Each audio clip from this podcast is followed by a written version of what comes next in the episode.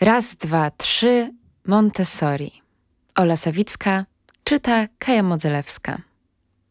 Co jest istotą metody Montessori? Dlaczego głębokie poznanie jej założeń przez rodziców i pełna współpraca z nauczycielem jest kluczem do harmonijnego rozwoju naszego dziecka? Dlaczego nie możemy pozostać na poziomie pomocy naukowych, zadowolić się brakiem dzwonka i ocen? Dlaczego to, co dzieje się w domu, sposób prowadzenia własnych dzieci musi być zbieżny z wyborem metody nauczania w szkole? Dlaczego współpraca ta jest tak istotna? Przedstawiam Państwu w wielkim skrócie podstawowe założenia pedagogiki Montessori. Zapraszam do refleksji i głębokiego zanurzenia się w jej istotę. Ciekawość i fazy wrażliwe. Każde dziecko, podobnie jak dorosły, przejawia różne zainteresowania w innym, szczególnym dla siebie czasie. Ktoś zainteresuje się literami mając lat 4, ktoś inny, gdy będzie miał 7. Jedne dzieci zdobędą jakąś umiejętność w kilka dni, inne będą potrzebowały miesięcy, a nawet lat. Każdy rozwija się inaczej, w swoim czasie interesuje się czym innym. Czas, w którym dziecko w sposób szczególny pasjonuje się danym zjawiskiem, czynnością, problemem, Maria Montessori nazwała fazą wrażliwą. Jeżeli zaobserwujemy, że nasze dziecko przejawia takie wyjątkowe zainteresowanie czymś i stworzymy mu możliwość, aby mogło je poznać, zgłębić, przyswoić, wielokrotnie powtórzyć, możemy mieć nadzieję, że tę wiedzę, umiejętność, problem przyjmie i rozwiąże sprawnie, głęboko, z wielką ciekawością i radością, a dzięki towarzyszącym emocjom zachowa w sobie na długo, być może na zawsze. Wydaje się to oczywiste, ale niestety nie zawsze udaje nam się to wprowadzić w życie. Gdy w taki sposób popatrzymy na programy nauczania, możemy mieć ogromne wątpliwości, czy nasze dziecko z własnymi możliwościami, zainteresowaniami we własnej fazie rozwoju wpisze się w narzucony z góry jednakowy dla wszystkich w tym wieku, wymyślony przez dorosłych plan rozwoju jego życia. Gdy nie odpowiemy w sposób właściwy, nie stworzymy możliwości rozwoju tego zainteresowania, a co gorsza, damy mu do zrozumienia, że to za wcześnie albo za późno. Każemy czekać, aż temat ten pojawi się w spisie treści podręcznika za kilka lat. Przegraliśmy. My, jako rodzice czy nauczyciele, ponieśliśmy porażkę, a nasze dziecko, być może na zawsze, utraciło pragnienie i zapał do własnego rozwoju. Bardzo ważne, abyśmy pamiętali, że największą motywacją do pracy jest ciekawość. Gdy pozwolimy dziecku podążać zgodnie za jego zainteresowaniami, dajemy mu szansę na harmonijny i pełen pokoju rozwój.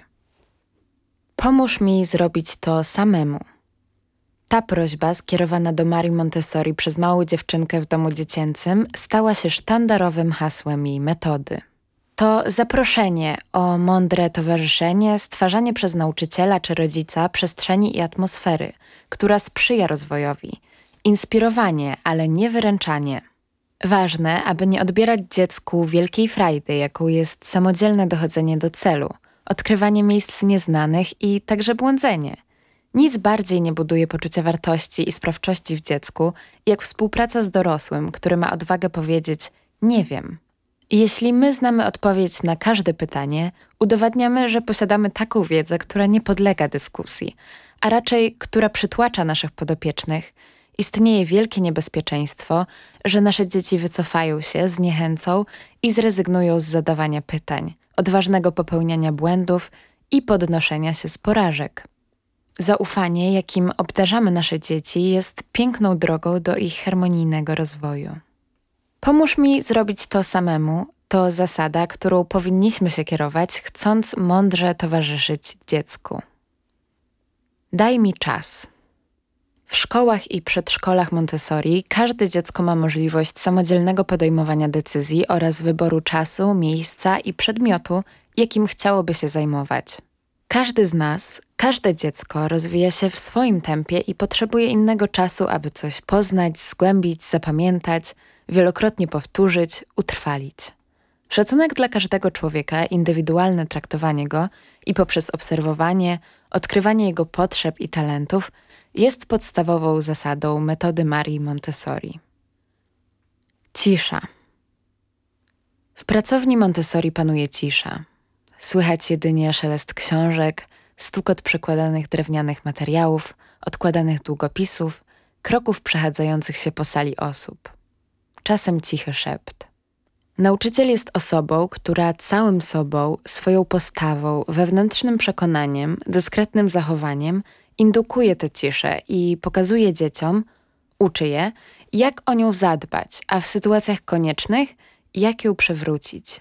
W każdym człowieku, nawet wówczas, gdy sobie tego nie uświadamiamy, tkwi naturalna potrzeba ciszy, którą często świadomie lub podświadomie zagłuszamy. My, dorośli, jesteśmy odpowiedzialni za pokazanie dziecku wartości ciszy oraz zastrzeżenie jej w codzienności pracy własnej.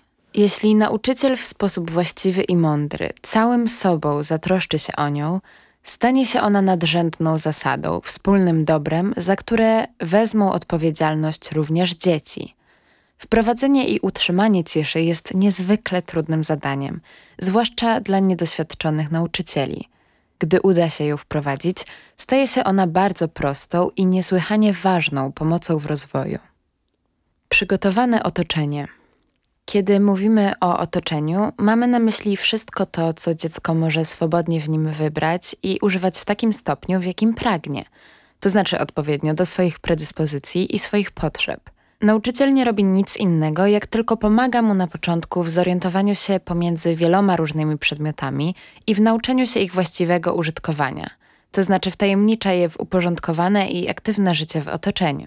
Później pozostawia mu wolność w wyborach i w wykonaniu pracy. Dzieci mają różne pragnienia w tym samym momencie.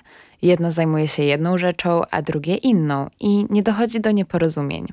Wręcz przeciwnie, mamy do czynienia z uroczym życiem społecznym pełnym energii i żywej aktywności. W radosnej, pokojowej atmosferze dzieci same rozwiązują różne problemy społecznego życia, co przynosi krok po kroku swobodną i różnorodną aktywność indywidualną.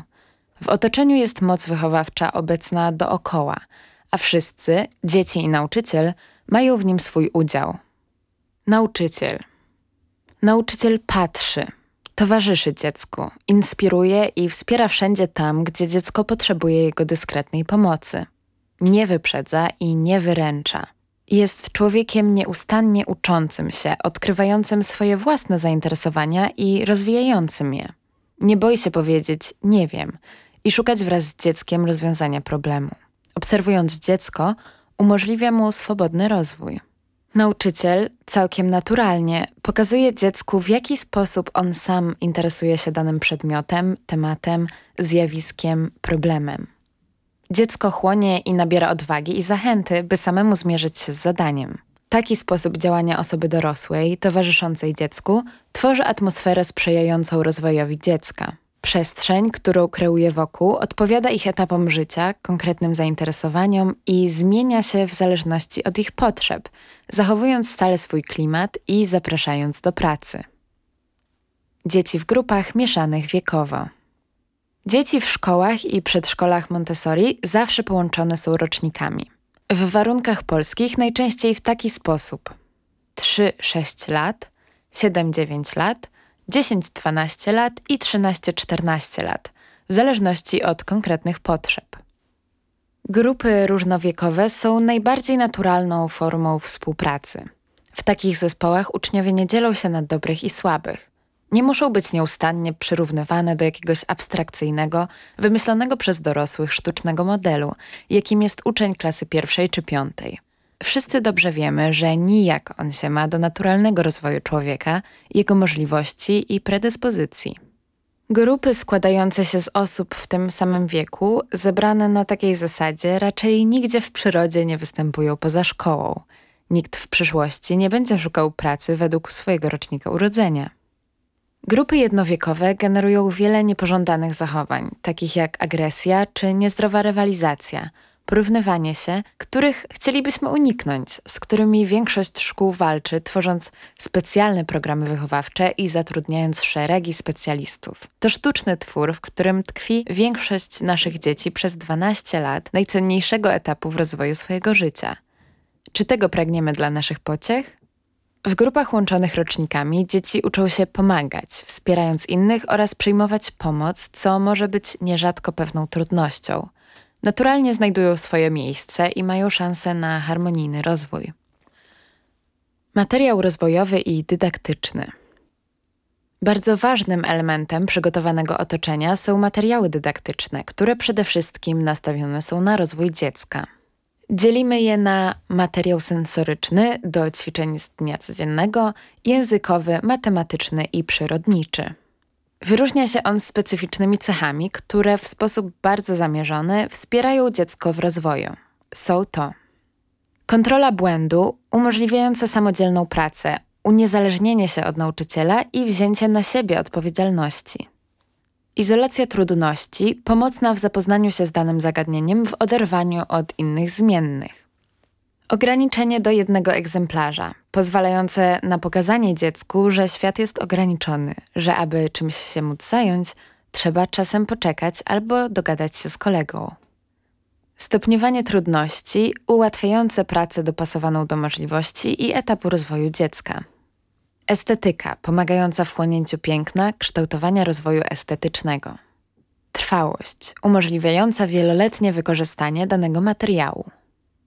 Materiał w pracowni powinien być tak przygotowany, wyłożony na półkach i tak zaprezentowany, aby dziecko nie przeszło obok niego obojętnie.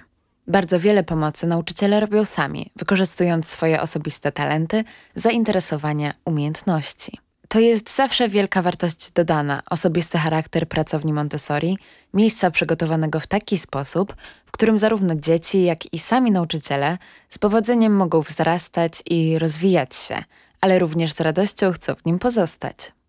Metoda Marii Montessori może stać się niezwykłą pomocą w towarzyszeniu naszemu dziecku ku dorosłości, ku rozpoznaniu i rozwijaniu jego talentów oraz dobra w nim ukrytego. Przyniesie ono dobre owoce, pomoże w rozpoznaniu i przyjęciu wartości, które dziecko uzna za ważne. Przygotuje je do samodzielnego myślenia oraz brania odpowiedzialności za własne i cudze życie. Będzie miało istotny wpływ na sposób, w jaki dziecko będzie się rozwijać. Aby tak się stało, musi być ona dogłębnie poznana i przyjęta przez współpracujących z nauczycielem rodziców, którzy, rozpoznając w niej wartość, przyjmą ją za własną.